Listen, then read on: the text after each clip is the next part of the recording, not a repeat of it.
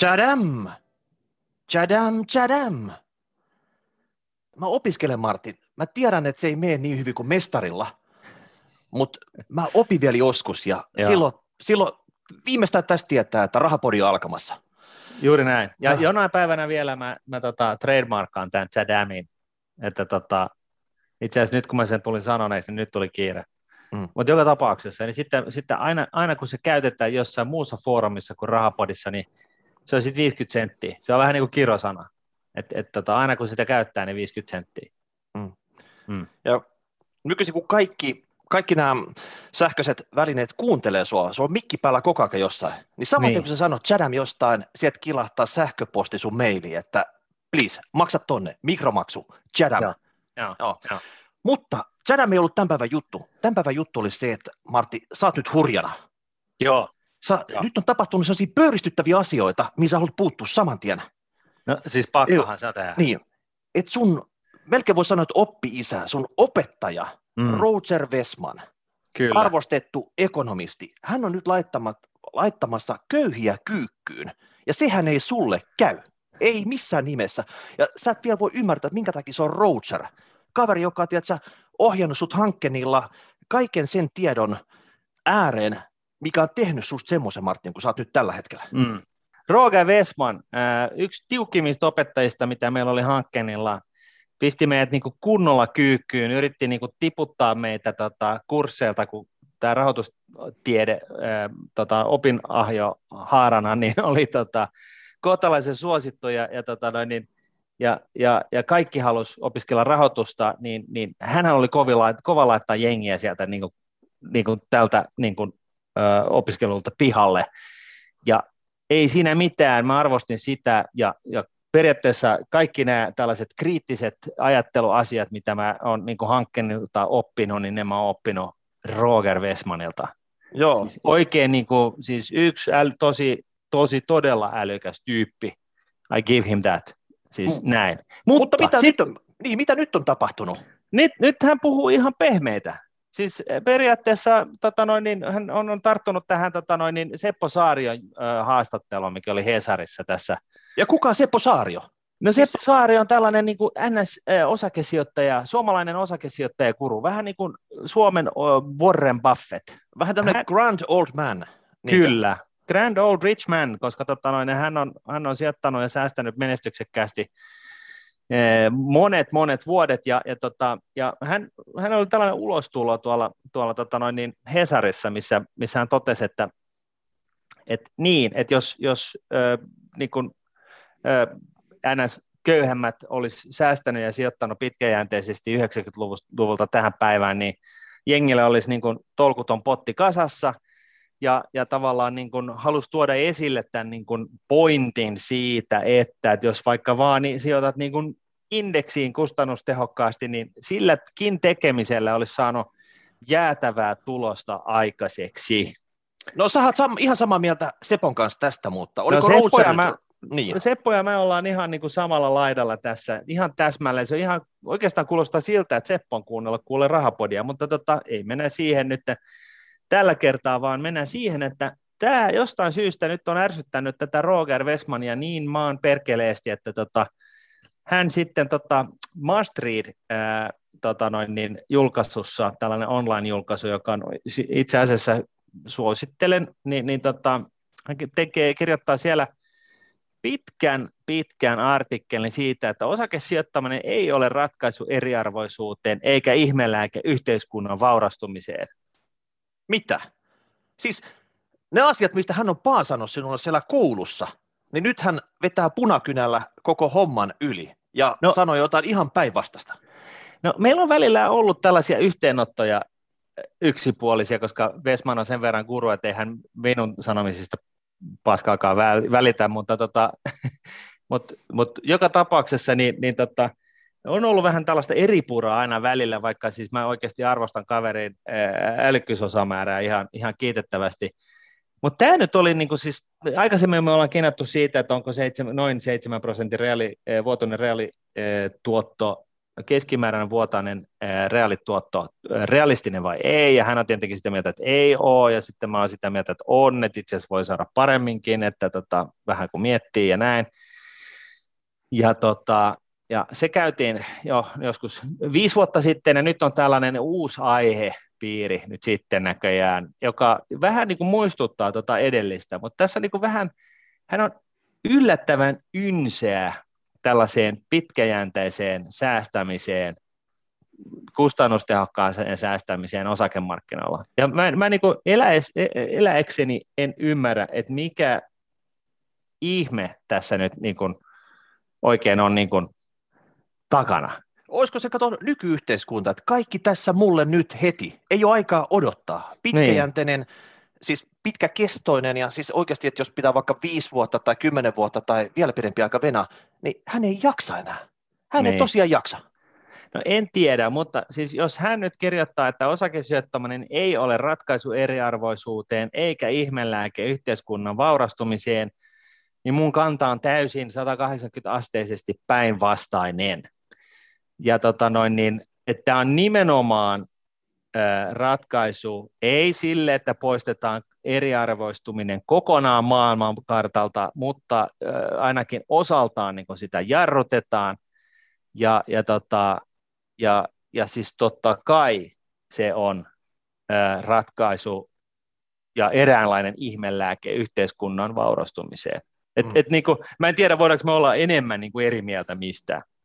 Mutta kai Rogerilla jotain pointteja oli, mihin hän vetosi siinä, että minkä takia hän väittää näin.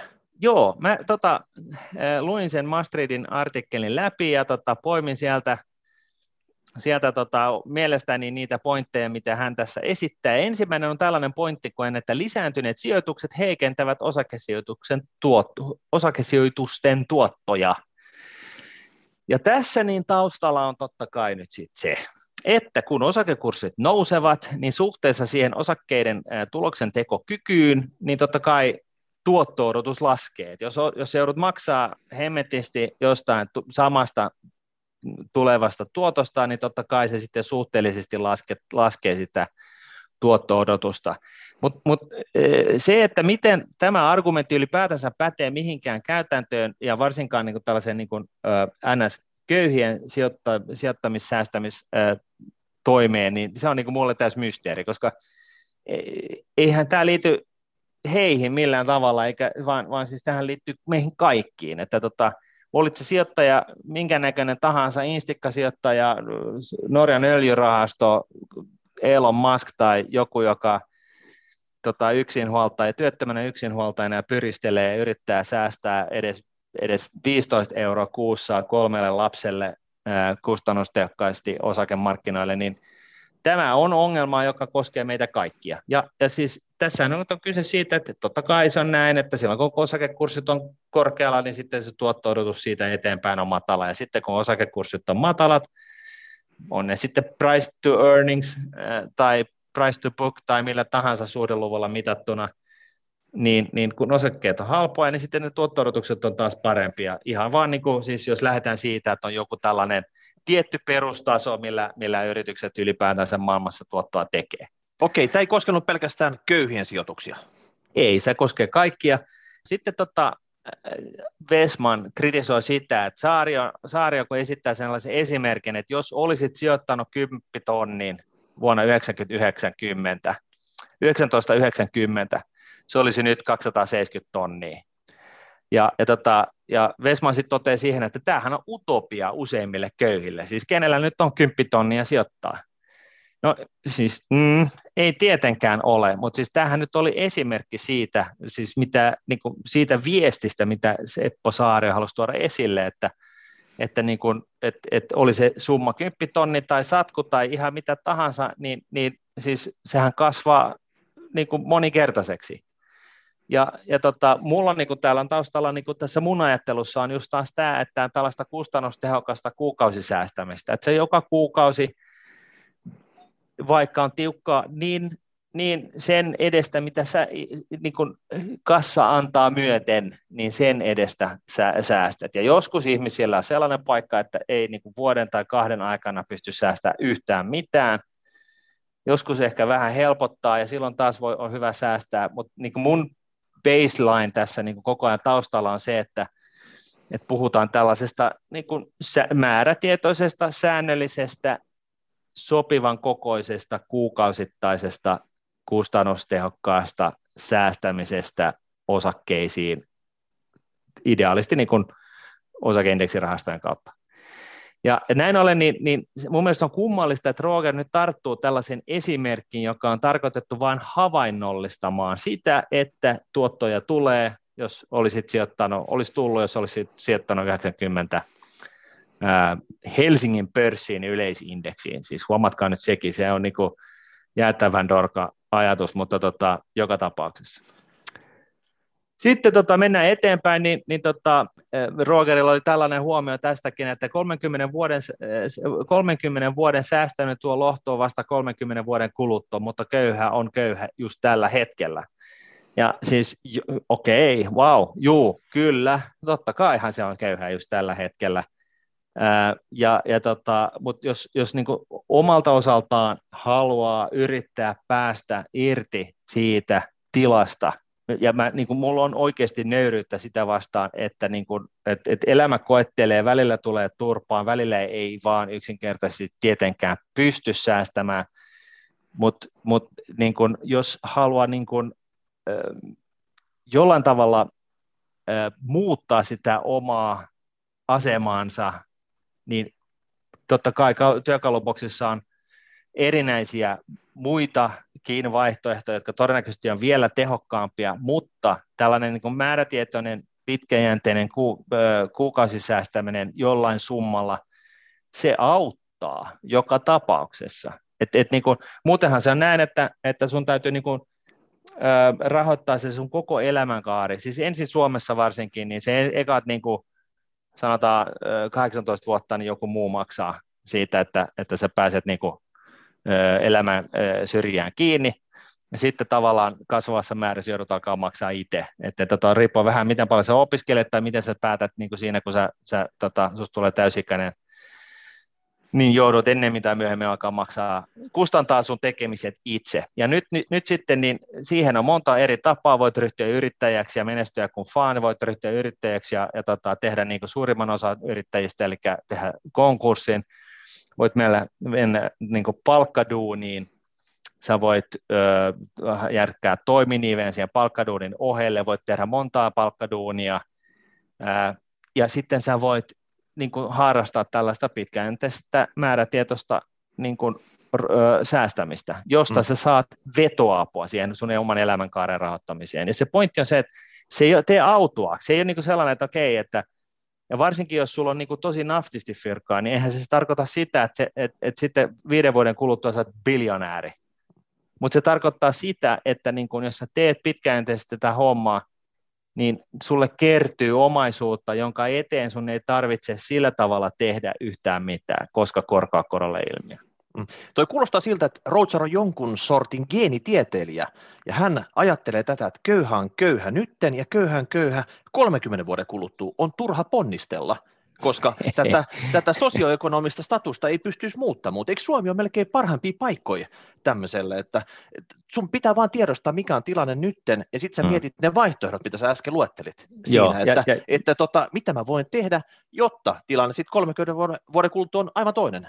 Juuri näin. Ja siis niin kuin sanottu, niin näitä tilanteita on sun omasta tilanteesta riippuen niin monenlaisia, ja välillä on sellaisia tilanteita, että niitä vaihtoehtoja ei ole kovin montaa, on vaan niin sanotusti niitä takki tyhjä, mutta niin kuin ennen mitä myöhemmin, niin koko ajan sitten voi alkaa pyrkiä johonkin suuntaan, ja tämä on niin kuin yhdenlaista tekemistä.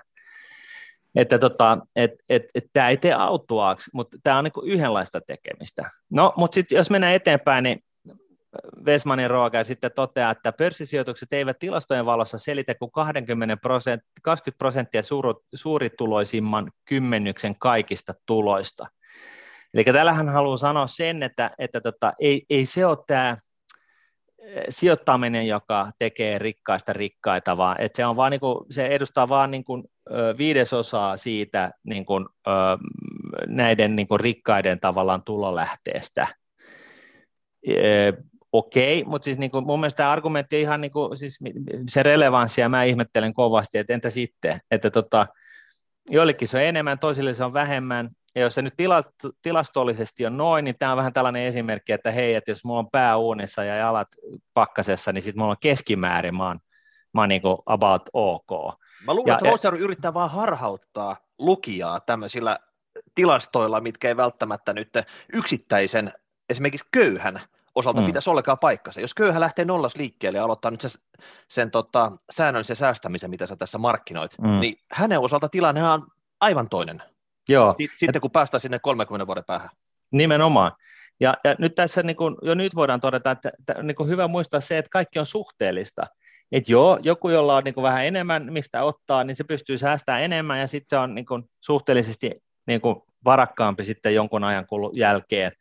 Jolla on vähän vähemmän, niin se on sitten vähemmän varakkaampi sen saman ajan jälkeen, mutta sitten taas suhteessa siihen, mitä hänellä oli, tai mistä hän ponnistaa, niin sehän on helmetin iso, yhtä lailla iso summa. Et mä väitän, että ainakin finanssiteorian mukaan niin kun hyötyfunktio, eli rahan hyötyfunktio on laskeva, että jossain vaiheessa niin se on ihan se ja sama, että tuleeko sulle 1 miljoonaa lisää tilille vai ei, että jos joku ei ole maske, sulla on 100 biljoonaa, triljoonaa niin kuin omaisuutta, niin se, että niin kuin joku laittaa sulle 1 miljoonaa taalaa lisää sun tilille, niin se ei tunnu missään, kun taas jollekin, niin se on ihan niin kuin unelmien täyttymys.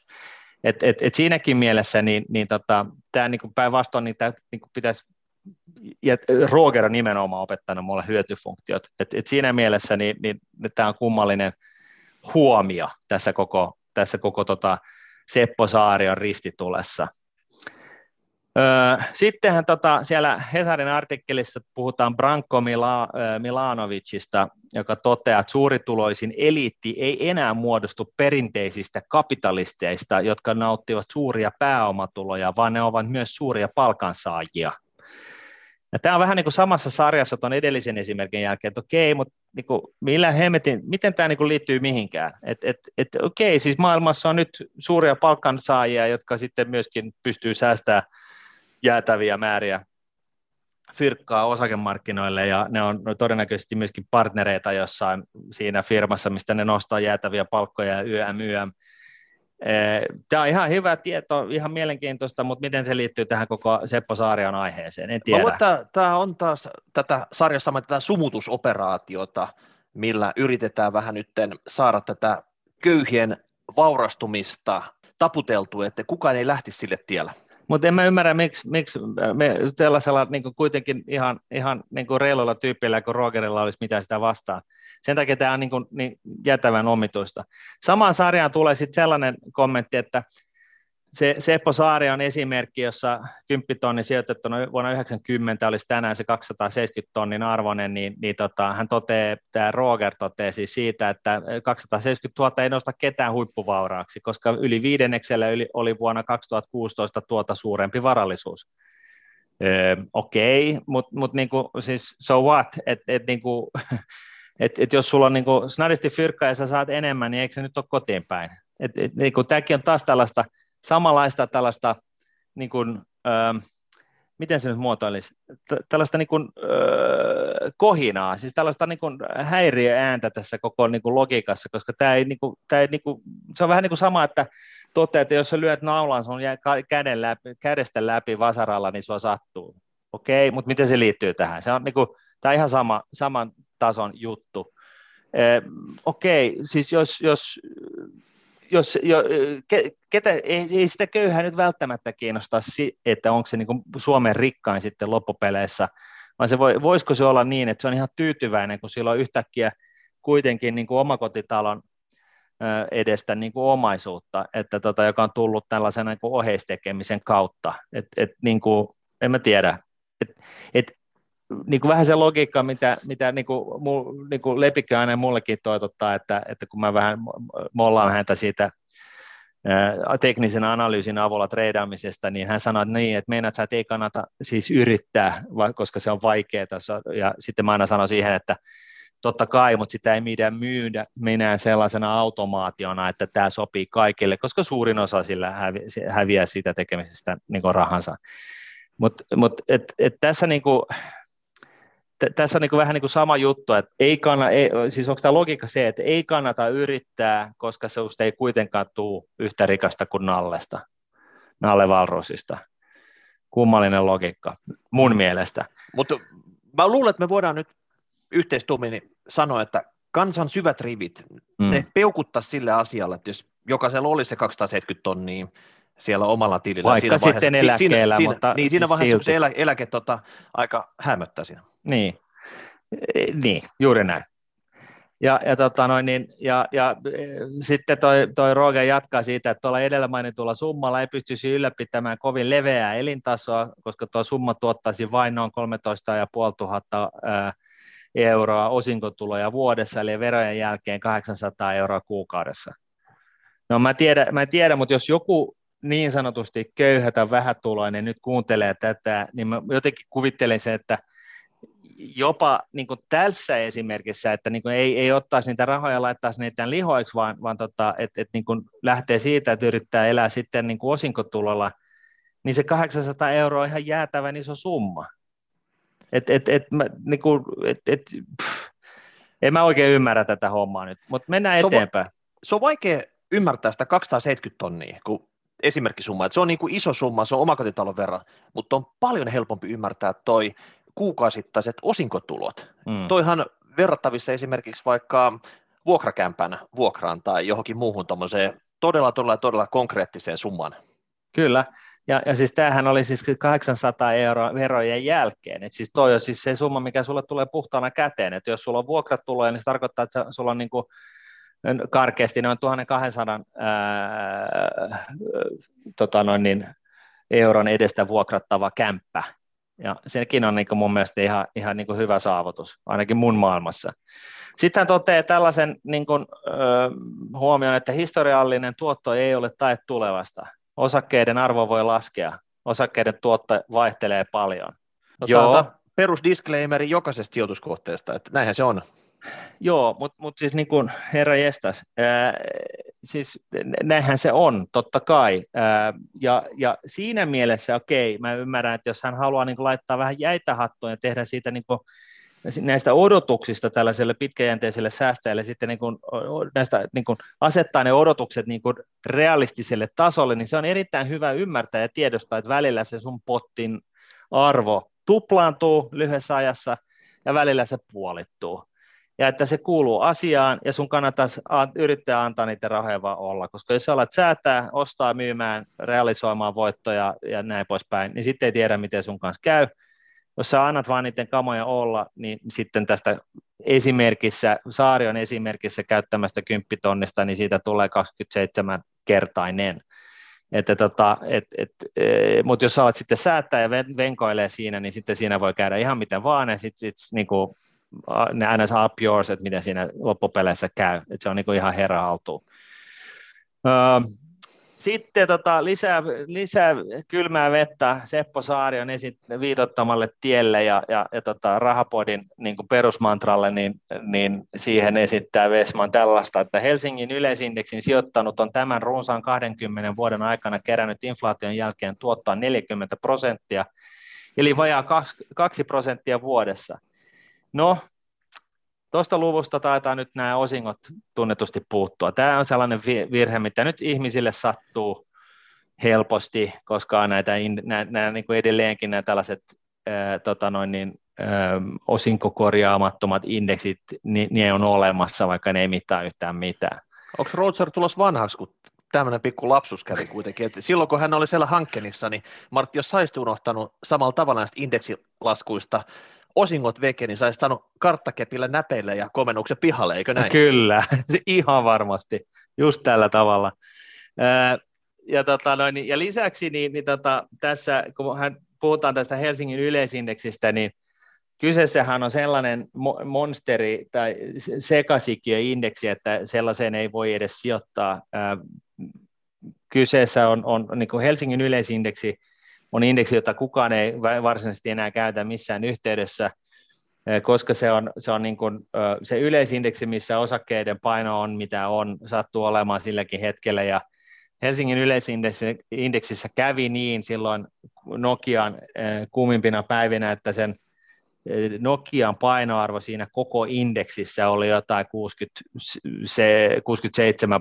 67% muistaakseni vai jotain tällaista. Kuitenkin niin kuin lähenteli 2/3 koko indeksistä, että sellaiseen niin kuin indeksiin ei voi sijoittaa. Ja nyt sitten niin totta kai siis tämä kyseinen Helsingin yleisindeksi, kun Nokia on sitten niin kun tullut ryminällä alas ja meinasi mennä konkurssiin, niin totta kai tämä indeksikin nyt sitten on tuottanut ihan jäätävän huonosti.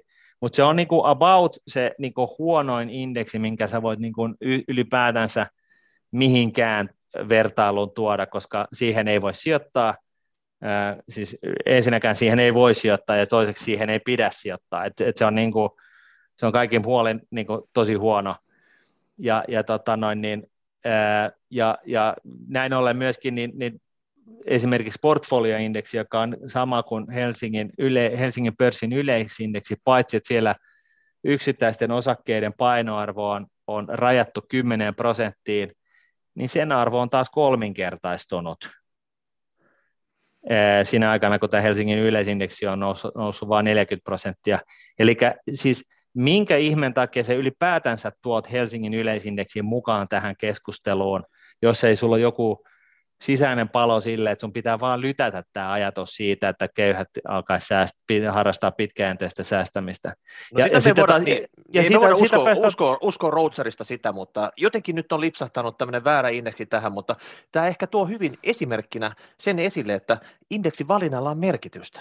No, ei ole sama, että säästät sä tähän indeksiin vai tähän indeksiin? Se indeksivalinta, niin siinä tehdään suurin osa niistä tuotoista. No, juuri näin. Ja siinäkin mielessä sinänsä Euroopassa myytävät julkisessa jakelussa olevat niin kuin, osakerahastot, niin nehän kaikki seuraa tätä niin sanottua usage-säännöstöä, jossa on niin kuin nämä halutaan varmistaa tämä hajautus sillä tavalla, että se on mahdollisimman hyvä. Ja näin ollen tällaista ongelmaa ikinä pääse niin kuin tällaisissa niin kuin peruspullamössä rahastossa edes saa tapahtumaan. Et se on ihan utopiaa. Ja oli jo siihen jo melkein, no ei tainnut olla 90-luvun alussa, mutta niin kuin about siinä jossain vaiheessa aika nopeasti kuitenkin. Sitten on tämä niinku pointti, joka tavallaan niinku käytiin jo tuossa aikaisemmin läpi, että jos kaikki suomalaiset köyhät niin sanotusti köyhät sijoittaisivat Helsingin pörssiin, mä en taaskaan ymmärrä miksi sinne. Siis hei, se tehdään tämäkin nyt selväksi. Jos säästät pitkäjänteisesti kuukausittain tästä päivästä hamaan tulevaisuuteen fiksusti kustannustehokkaaseen osakemarkkinatuotteeseen, niin älä nyt ihminen hyvä säästää pelkästään Suomeen. Voit säästää jonkun osan Suomeen, mutta niin kuin suurin osa olisi hyvä olla jossain muualla, koska niin kuin sun elämän kannalta niin kyseessä on tietynlainen riskin hajautus. Et jos Suomessa menee huonosti, niin sä et halua, että sun sijoituksetkin menee huonosti. Ja silloin se on niin kuin parempi, että sun sijoitukset on jossain muualla niin, että kun Suomessa menee huonosti, niin ehkä sun sijoituksilla menee hyvin. Ja näin ollen sä saat sitä sun elämän rahoituskaarta, niin kun, kaaren riskiä niin kun, hajautettua sijoittamalla jonnekin muualle kuin Suomeen tai siihen maahan, missä sä nyt sitten sattumoisin satut olemaan duunissa. Että antoko Roger tämän vinkin sulle aikoinaan vai kuka sulle on oikeasti opettanut, että tämmöinen hajauttaminen on fiksu? No se taisi olla Henrik Palmeentaus, joka myöskin hankkeneelta ja opettaja ja tosi kova haastaja, mutta hänelle ei tarvinnut kyllä tällaisia aivopieroja päästä tulla niin kuin ilmoille, että mä en oikeasti ihan ymmärrä nyt, mistä tässä on kyse. Ja lisäksi tästä niin kuin tuotto-odotus laskee osakkeiden kallistuessa, niin kuin sanottu, totta kai se koskee ihan kaikkia sijoittajia, eli jos sä meet niin kuin, sattumoisin meet niin kuin jollain all-time high lukemalla sisään, niin sitten sun ei pidä niin kuin yhdellä hemmetin isolla summalla, niin sun ei pidäkään odottaa, että sen kyseisen summan tuotto siitä sitten hamaan tulevaisuuteen on jotenkin jäätävän hyvä. Jos se on, niin sitten sä oot onnekkaassa asemassa, mutta lähtökohtaisesti se ei ole sitä.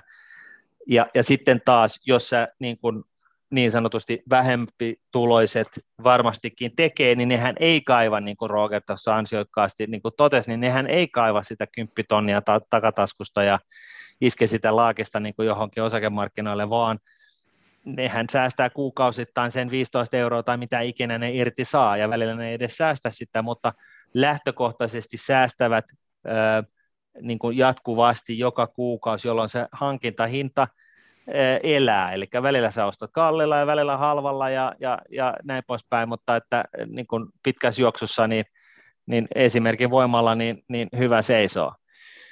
Ja sitten vielä tällaisiakin pointteja tulee sieltä niin kuin tästä niin kuin vähän kummallisesta artikkelista, että kaupankäynti osakkeella on nollasummapeliä.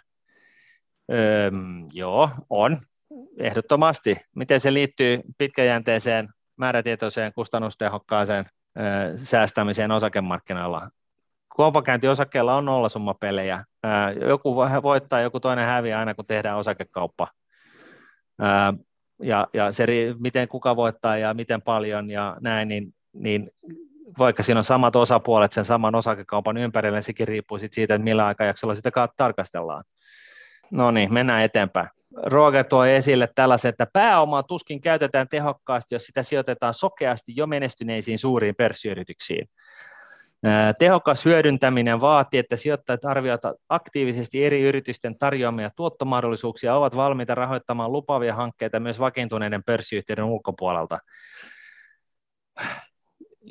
Kyllä, pitää ehkä jossain määrin paikkansa, mutta siis eihän niin kuin, meitähän on joka lähtöön, ja me, niin kuin sen takia, niin koska tällaisia sijoittajia on, jotka yrittää hyödyntää tällaisia uusia kasvumahdollisuuksia sun muita, jotka sitten enemmän tai myöhemmin hakeutuu sinne pörssiin, pörssilistauksen muodossa, ja sitten joko kuolee pois tai menestyy, jolloin niiden painoarvo siinä indeksissä niin kuin alkaa kasvamaan ja näin poispäin, niin kyllähän siitäkin hyvästä saadaan niin kuin koppi ihan niin tavallisen osakeindeksinkin kautta.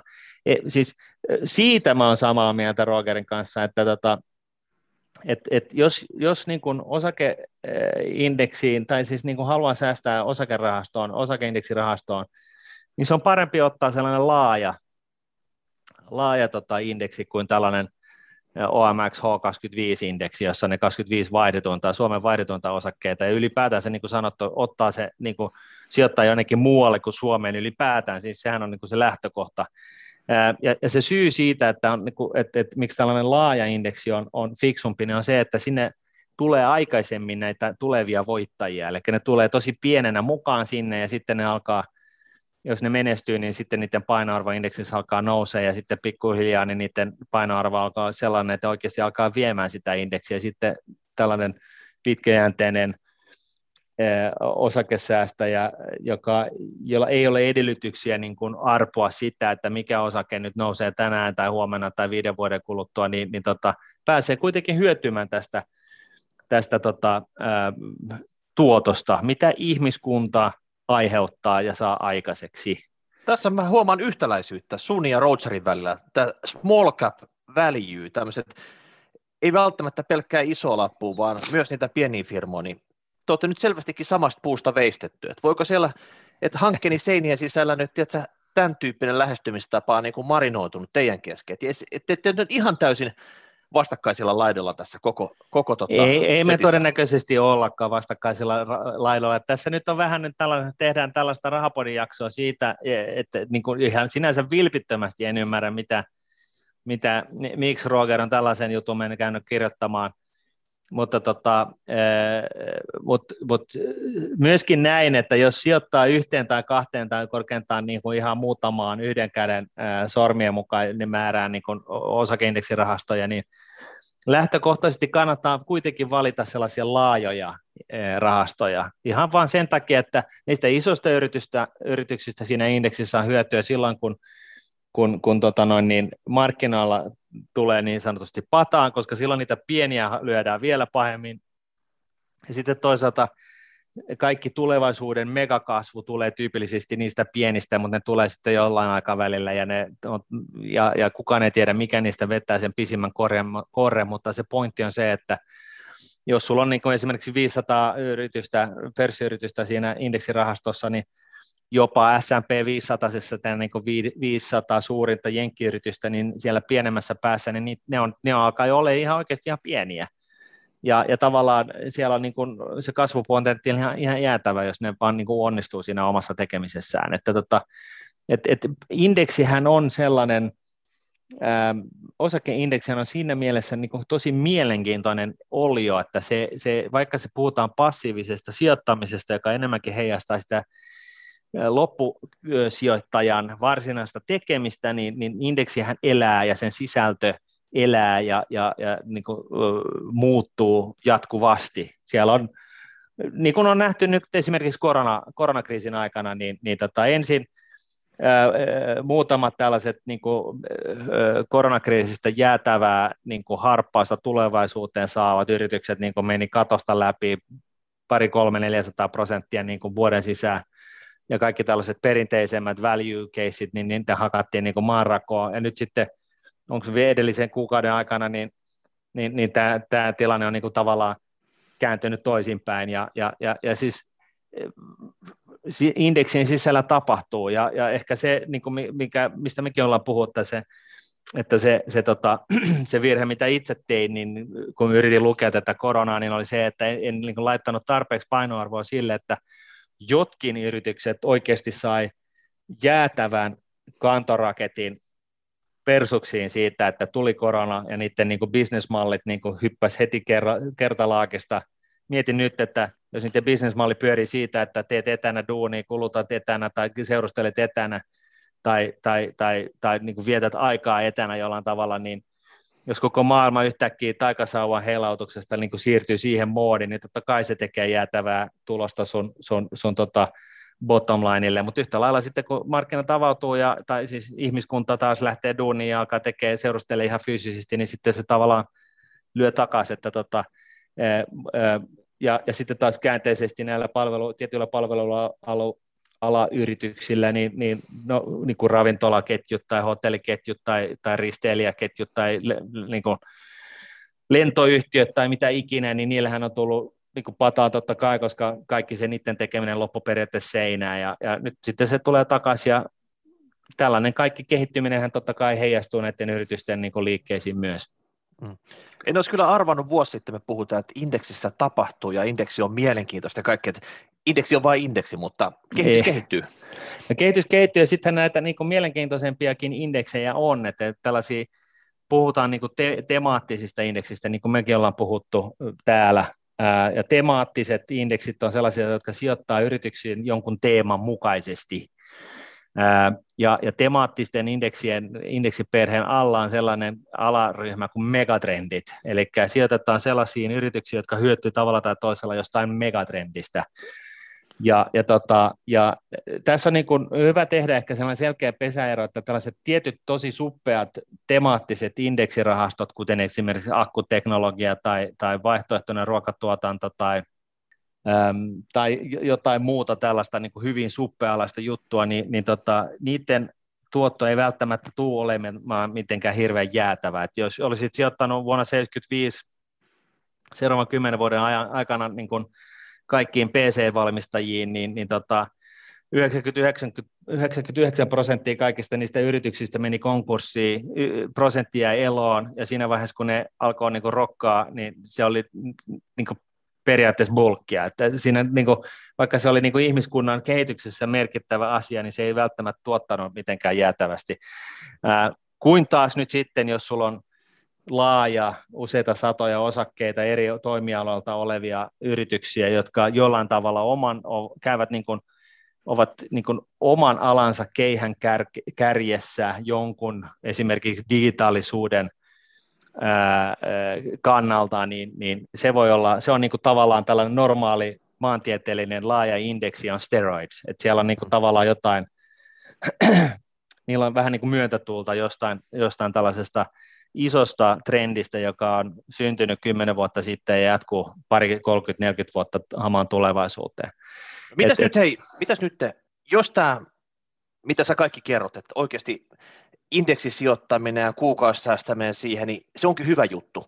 Ja tuossa alussa kerrottiin, että Roger oli laittanut ne köyhät kyykkyyn. Hän oli lytännyt sillä tavalla, että kaikki tulevaisuuden näkymät, että unohtakaa se vaurastuminen. Että jos te olette köyhiä nytten, te olette köyhiä myös tulevaisuudessa. Ja että ei kannata lähteä tälle polulle.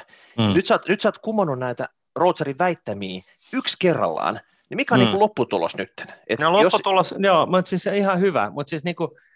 Siis oikeasti just näin, että jos sä aloitat pitkäjänteisen kustannustehokkaan kuukausisäästämisen osakkeisiin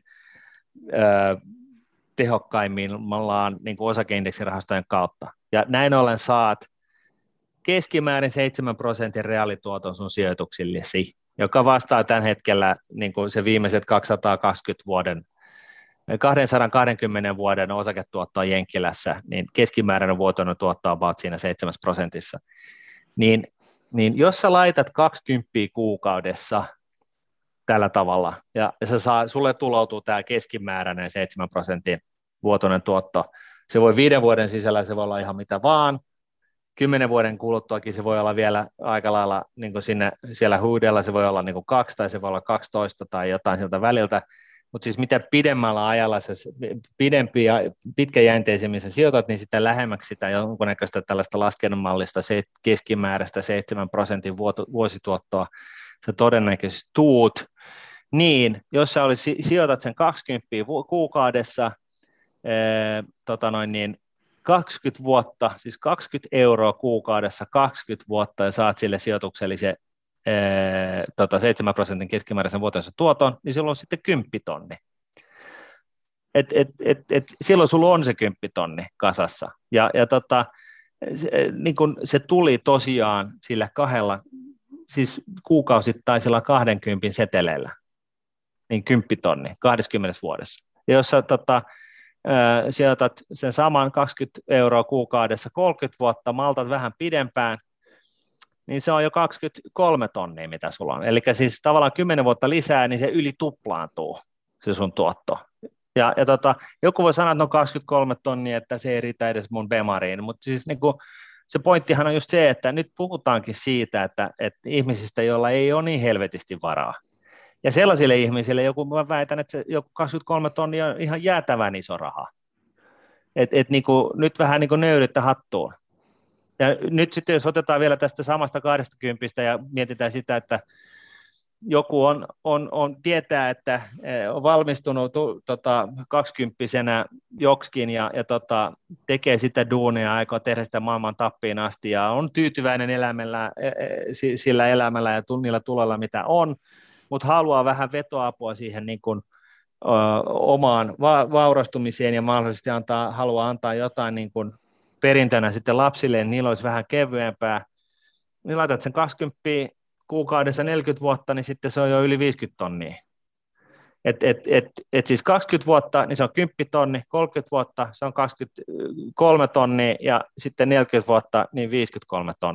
Siis tässä se pointti on se, että tämä kiihtyy tämä vaurastuminen loppua kohti. Ja nyt sitten, jos sä oot niin kuin unettomina öinä miettinyt, että minkä hemmetin takia joidenkin teollisuussukujen, niin kun, että miten ne on saanut niin kovaa geeniperimää, että ne on ollut niin sairaan fiksuja ovelia, että niistä on tullut niin kun miljonäärejä ja muutamassa sukupolvessa. Niin tässähän se jujun ydin piilee.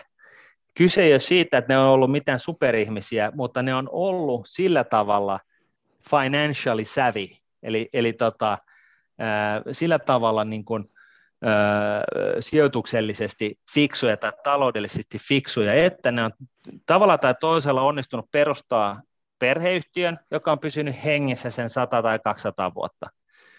Ja sitten sitä on hoidettu välillä hemmetin hyvin, varsinkin siellä alkupäässä, ja sitten välillä tosi huonosti, ja välillä se on meinannut mennä konkurssiin, ja se on todennäköisesti tuottanut vähemmän kuin se 7% keskimääräistä vuotuista tuottoa, mutta kun niitä vuosia on niin jäätävästi, niin se kyseinen perhe on vaurastunut sillä ihan niin kuin siis törkeän paljon. Ja se pointti on se, että jos sä haluat laittaa oman perheesi maailmankartalle yhtenä rikkaampana, mitä maailmasta löytyy, niin hitto soikoon, this is the way, että tästä se lähtee. Että niin kuin synnytä alas säästää 20 kuukaudessa, ja säästä koko ikäsi tappiin asti ja kasvata jälkikasvusta sellaisen, joka ottaa sen viestikapulan käteen ja jatkaa sitä samaa tekemistä. Ja sitten ne iskoistat heidänkin pitää opettaa seuraava sukupolvi tekemään samaa.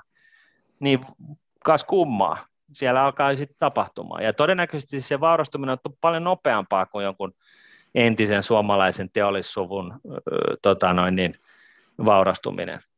Niin, teollisuussuku on joutunut kokemaan muutamat maailmansodat tässä välissä ja mahdollisesti niin. Suomen itsenäistymisen ja kaikennäköiset muut. Kaikennäköistä säätöä. Ja sitten nyt nopeasti, jos vielä kerrata, että mitä jos sä pystyisit kuitenkin tiristämään sen 50 siitä joka kuukausi, niin 20 vuoden kuluttua, jos säästät sen 50 euroa kuukaudessa keskimäärin 7% vuotoisen tuoton, niin 20 vuoden jälkeen niin sulla on 25 tonnia, 30 vuoden jälkeen lähes 60 tonnia ja 40 vuoden jälkeen 130 tonnia. Et kyllähän sitä fyrkkaa niin alkaa sit aika pikkuhiljaa niin kertymään. Ja mä oon joskus kirjoittanutkin sellaisen blogin, joka itse asiassa oli yhden toimittajan aloitteesta, että millä summalla miljonääriksi. Ja siinä oli miten tämä nyt olikaan. Se oli millä summalla miljonääriksi eläkeikäisi mennessä.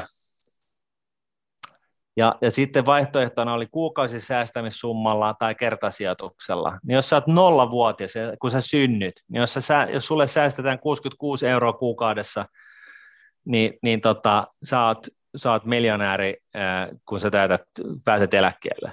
Siis 66 euroa joka kuukausi koko elämäsi aikana, niin sä oot miljonääri, kun sä pääset eläkkeelle. Tai sitten joku Eno tai joku muu lahjoittaa sulle perintönä 12 305 euroa. No siis sanotaan nyt, että 12 tonnia ja sä sijoitat sen laakista, kun sä oot 0-vuotias, niin perille pääset.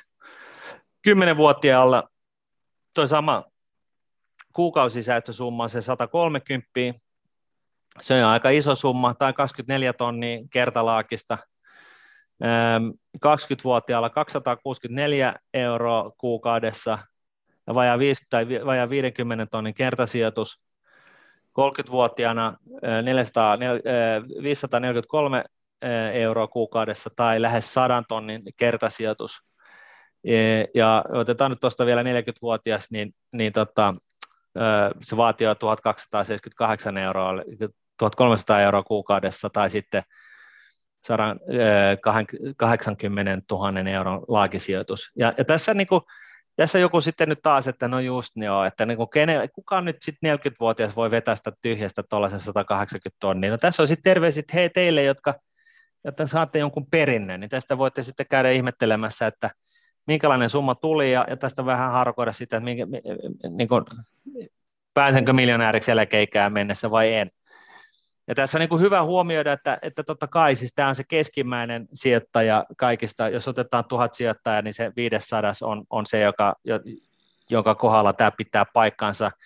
Puolet porukasta saa enemmän ja toiset puolesta porukat saa vähemmän, mutta kuitenkin niin kaikki vaurastuu ihan jäätävästi.